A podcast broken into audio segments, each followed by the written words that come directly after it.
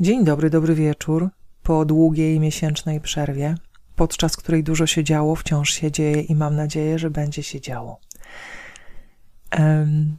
No właśnie, dzisiaj dwa, trzy słowa o tym, co się dzieje i co się będzie działo, ale zanim o tym, to o historii, która wydarzyła się 12 lat temu. Nigdy wcześniej jej nie opowiadałam i bardzo chciałabym powiedzieć, że nie wiem dlaczego, ale oczywiście wiem dlaczego. Możliwe, że się jej wstydziłam. Możliwe, że nie chciałam jej zrozumieć. Możliwe, że nie chciałam do końca połączyć wszystkich wątków i bohaterek tej opowieści. Może ją wyparłam, tę opowieść chociaż emocji, które się z nią wiążą, jednak nie wyparłam. One wciąż gdzieś tam są, bo kiedy wracam do, mm, do tego wydarzenia, na poziomie ciała czuję ból jelit, ból żołądka, a momentami przestaję oddychać. Mm, to wydarzenie nie było dla mnie przyjemne, natomiast było bardzo pouczające. Kończy się dwoma wnioskami. Jeden jest głupi, a drugi oczywisty. Nazywam się Ewa Madejska, a to jest 27 odcinek podcastu Twórcze pisanie z Madejską. Mogłoby być więcej tych odcinków, no ale przerwy konieczne.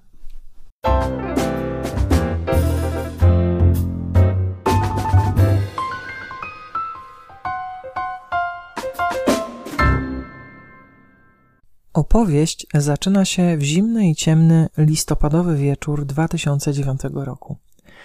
Moja najmłodsza córka Amelka, trzecia córka, miała wówczas półtora roku. Ja po półtora roku przy Amelce miałam mózg o wielkości orzecha włoskiego i język, który zredukował się do fraz mele luli gongi, mele adziuciu, a psiulik nie bemge tak. Miałam jedno marzenie i jeden cel. Marzenie przespać spokojnie noc. Cel zacząć pisać. Za mną był udany Według niektórych, bo według mnie wcale niekoniecznie, może kiedyś o tym opowiem. Debiut, więc debiut był za mną. Nominacja do literackiej nagrody Nike. Trochę szumu wokół książki, który to szum bardziej mnie zmęczył niż ucieszył. Do dzisiaj nie lubię szumów, zlepów, ciągów. Przywołuję ten wątek, wątek debiutu i wątek Nike nie bez powodu, bo będzie ważny dla całej historii. Ponieważ marzenie jeszcze długo miało pozostać marzeniem, pomyślałam, że może jednak uda mi się zrealizować cel. Tylko jak? Przy trójce dzieci, w tym jednym, z którym porozumiewałam się w przedziwnym narzeczu, czułam, że tracę twórczą energię. Czułam, że potrzebuję pomocy i pomyślałam o kursie kreatywnego pisania. Pomyślałam o grupie mm, wsparcia, która pomogłaby mi odblokować jednak przyblokowany twórczy potencjał, bo on gdzieś tam był. Jednak książkę napisałam.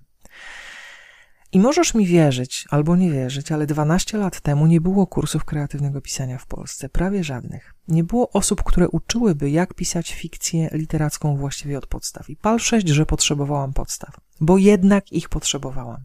Prostych pytań o cel bohatera, o jego motywację, o pragnienia, o potrzeby, o kłamstwa, z którymi żyje, Wtedy nie znałam tych pytań, nie miałam pojęcia, że to właśnie w nich ukrywa się cudowny przepis na udaną powieść. Bardzo potrzebowałam zacząć pisać. Fikcję literacką. Nie dzienniczek, nie pamiętniczek, nie poranne strony, nie zapiski mm, z życia matki karmiącej 24 godziny na dobę piersią. Po półtora roku noszenia dziecka w chuście, mm, karmienia na żądanie, bycia właściwie tylko i wyłącznie w kontekście do innych, a nie sobą, chciałam się przekonać po raz pierwszy od dawna, czy potrafię być sobą, czy potrafię być dla siebie, czy mogę zadbać o siebie, tak intelektualnie. Chciałam sprawdzić na takim kursie, czy mój zjełopowaciały mózg e, potrafi myśleć. Chciałam się przekonać, czy moja wyobraźnia żyje. Chciałam poczuć wrażliwość zamiast pieluch na przykład. Wrażliwość pachnie inaczej niż bambusowe majtki dziecka. Chciałam się w końcu dowiedzieć, czy mam w sobie kolejny tekst i czy on ma mnie. Wyobraź sobie, że cudem, naprawdę cudem trafiłam do grupy jednej z niewielu osób zajmujących się 12 lat temu twórczym pisaniem, na cykl warsztatów, których celem było, właściwie nie wiem, co było ich celem. Pojawiłam się na pierwszym spotkaniu, przedstawiłam się tak jak wszyscy, podałam tylko imię, tak jak wszyscy. Nic więcej o sobie nie powiedziałam, tak jak wszyscy, bo nikt nikogo nie pytał, kim jest, czym się zajmuje, co robi. W porządku, pomyślałam takie zasady. Czekałam z ciekawością właściwie na to, co się wydarzy dalej. No i wydarzyło się. Na przykład kreatywna zabawa w Zwiń karteczkę, którą na własny użytek nazwałam przeglądem części mowy. Pierwsza uczestniczka, tak się złożyło, że w grupie były same kobiety, zapisała na karteczce słowo, rzeczownik. Zawinięty papierek przekazała kolejnej uczestniczce, która dopisała przymiotnik, kolejna czasownik, następna przysłówek itd. Tak na koniec osoba prowadząca warsztat odczytała, jak się możesz spodziewać, bezgranicznie absurdalne zdanie tak wielokrotnie złożone, jak wielokrotnie rozłożone na łopatki okazały się resztki mojej inteligencji. Dalej, na zielonych karteczkach pisaliśmy rymowane czterowiersze o tulipanach, przywołując w listopadzie wiosnę, na żółtych hajku o zimowych porankach, a na różowych prozą poetycką opis dowolnej rzeczy rozpoczynającej się na literę S. Wtedy po raz pierwszy miałam ochotę zamienić rzeczownik na czasownik, też mm, rozpoczynający się na literę S, który oznacza uciekaj stąd Madejska, szybko a daleko. Ale nie uciekłam. Zabrałam się za wycinanki. Wykrawałam z czasopism fragmenty tekstów, przygotowując grunt, jak sądzę, pod facebookowe wycinki w termosie. Miały wyjść śmieszne teksty, wyszły jakie wyszły. Banalne i głupie. Poczułam się tak, jakbym trafiła na meeting dla dorosłych przedszkolaków albo na zawodowy kurs dla nianiek wewnętrznego dziecka. Ale myślałam spokojnie, Madejska, może się jeszcze czegoś nauczysz, może to wstęp do konkretów, może wydarzy się coś ważnego. No i wydarzyło się. Znowu się wydarzyło. Na trzecich zajęciach pojawiła się feminizująca uczestniczka z petycją. Petycja dotyczyła, o ile pamiętam, parytetów sejmowych. Zasunęła mi uczestniczka petycją, jak hajku na żółtym papierze, pod sam nos, pod same oczy. Powiedziała, podpisz, ważne, bo my kobiety, więc podpisałam. Legitymując się dowodem osobistym, nazwiskiem, peselem i to był błąd i to mnie zgubiło, bo do głowy by mi nie przyszło, że ktoś zechce sprawdzać tożsamość uczestniczek warsztatów. Kim są, co osiągnęły, w jakim miejscu życia, się znajdują, a jednak, a jednak ktoś to zrobił, bo już na czwartych zajęciach odbył się mały sąd. Osoba prowadząca warsztaty wraz z feministką od parytetów zmiotły mnie z planszy szeregiem zarzutów. Padły trudne pytania.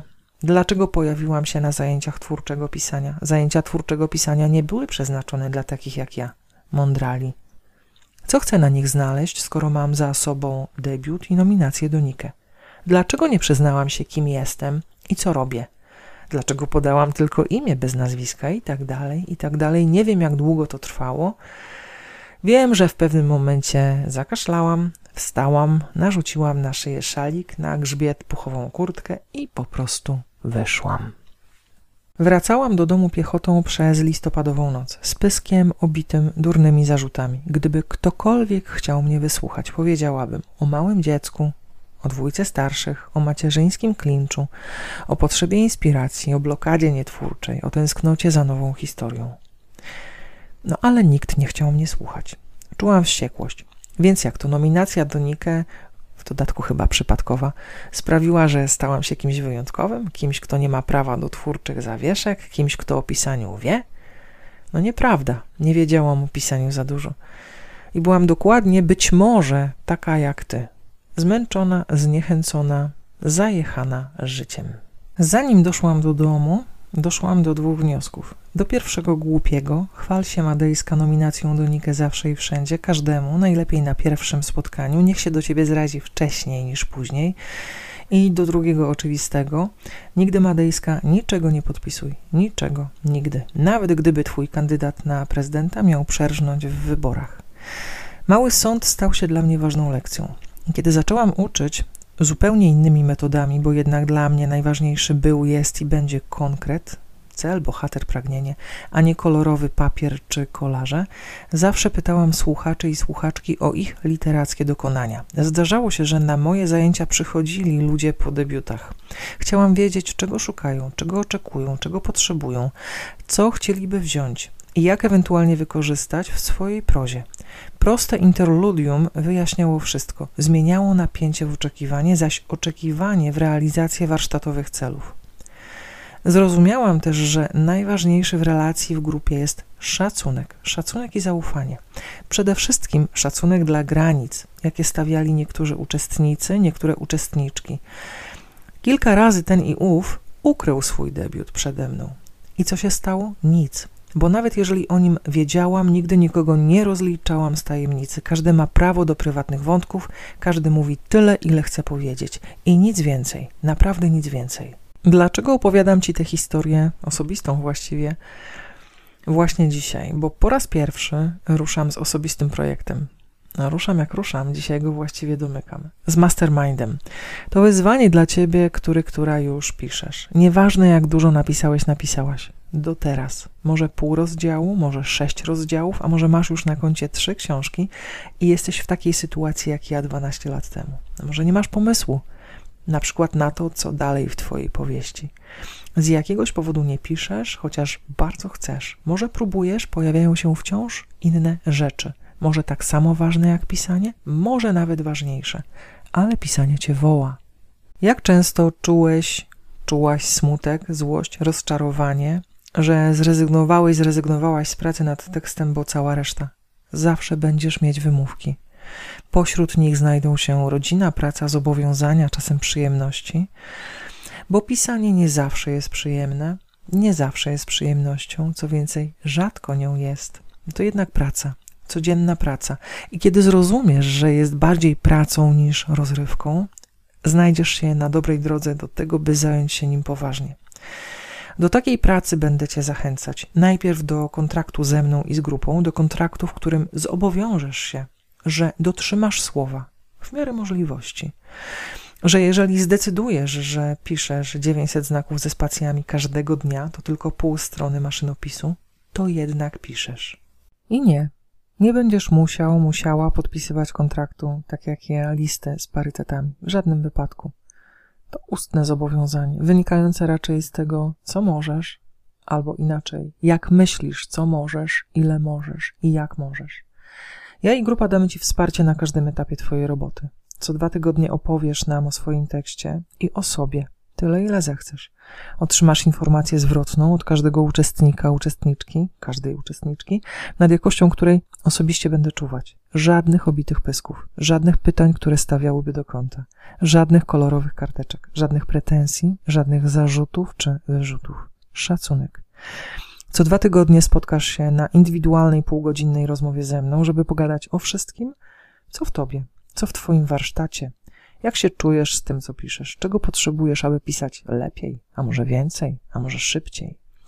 Zawsze też w każdym momencie służę warsztatową wiedzą. W razie potrzeby wyjaśnię wszystko, co będzie domagało się wyjaśnienia od strony teoretycznej, bo jednak gdzieś tam e, źródła naszej praktyki znajdują się właśnie w teorii. I to o niej, jeżeli zechcesz, jeżeli będziesz potrzebować. To, co otrzymasz w grupie, to przede wszystkim wsparcie.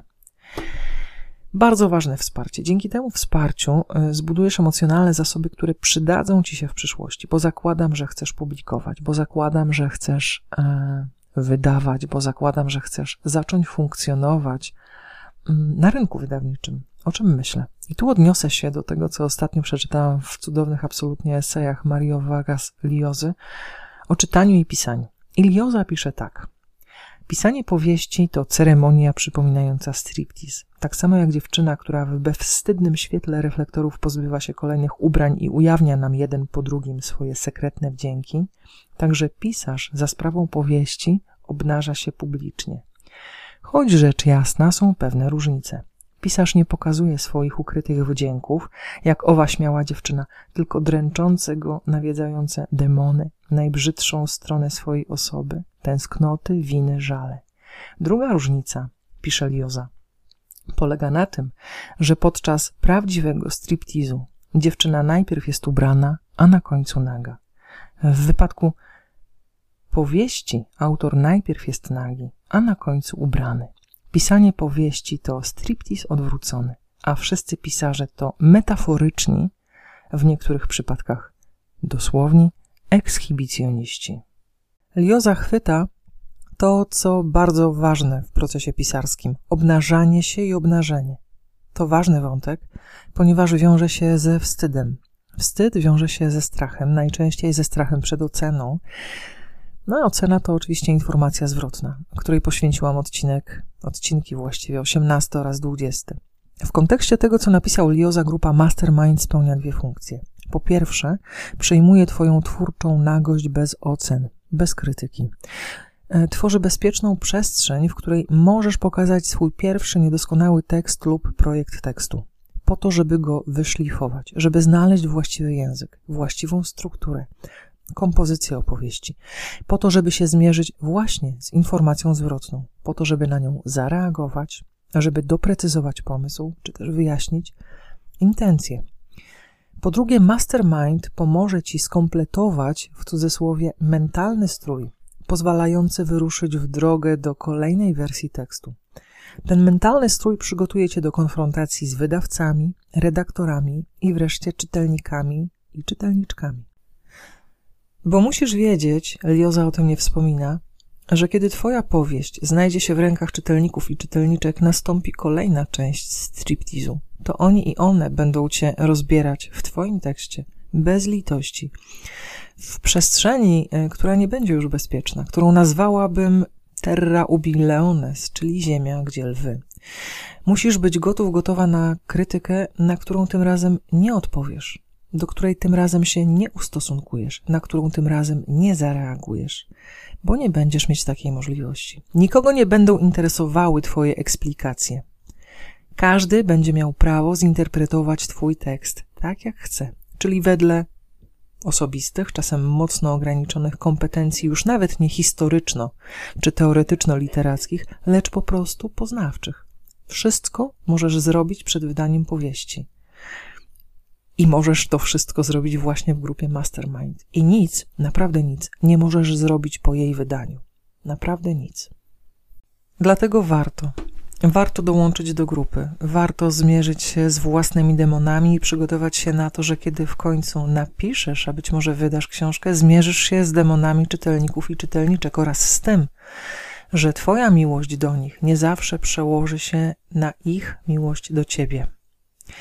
To pewnie trudne informacje, z drugiej strony zupełnie oczywiste. Znasz je z pierwszej ręki, znasz perspektywę czytelników, czytelniczek osobiście. Przypomnij sobie, jak obchodzisz się z tekstami, które uznajesz za słabe. Czasem okrutnie, czasem rzucasz je w kąt, na zbity pysk. To, co możesz zrobić, to napisać wystarczająco dobrą książkę. I na koniec, Gdybym znalazła mastermindową przestrzeń 12 lat temu, a chyba podświadomie lub nieświadomie właśnie takiej przestrzeni, takiej grupy szukałam, hmm, gdybym znalazła właśnie grupę mastermindową, inną niż grupa od żółtych i różowych karteczek czy od rowerowych y, kolarzy, bo takie też robiliśmy, moja pisarska kariera myślę, że przyspieszyłaby. Tymczasem zwolniła. Tak bardzo zwolniła, że po debiucie w 2007 roku drugą książkę wydałam dopiero w 2017. Potrzebowałam 10 lat, ażeby wrócić do literatury. Po 10 latach wiedziałam, o co chodzi w warsztacie. Między 2017 a 2019 e, rokiem napisałam w sumie pięć pełnowymiarowych powieści. Warsztat to potęga, a grupa Mastermind to kwintesencja tej potęgi. Zapraszam Cię zatem. Rekrutacja trwa do dzisiaj, do północy, do 7 maja. Dokładny opis propozycji znajdziesz w linku pod odcinkiem. Do newslettera zapraszam. I na listę oczekujących na podręcznik zapraszam. I na konsultacje też zapraszam. Na te mm, jeszcze przez chwilę, gdyż finalnie konsultacje chciałabym przeznaczyć na indywidualne spotkania wyłącznie z uczestnikami i uczestniczkami grup, z którymi będę pracować. Zastanów się więc, podejmij decyzję. Napisz do mnie, jeżeli masz pytania, kontakt małpa ewamadejska.pl i skorzystaj z propozycji, bo i tu pojawi się wątek konieczny. Tak tanio już nigdy nie będzie. Bo nie, bo to wyjątkowa propozycja. Przemyśl ją zatem. I cóż, wyszedł mi odcinek marketingowo-sprzedażowy, ale umówmy się, rekinem biznesu to ja nigdy nie będę, nie będę nawet sardynką biznesu, pozostanę co najwyżej głupikiem biznesu. No i w roli głupika biznesu pozdrawiam cię serdecznie, do usłyszenia i obiecuję, że już za dwa tygodnie konkretny odcinek warsztatowy. Tymczasem pozdrawiam.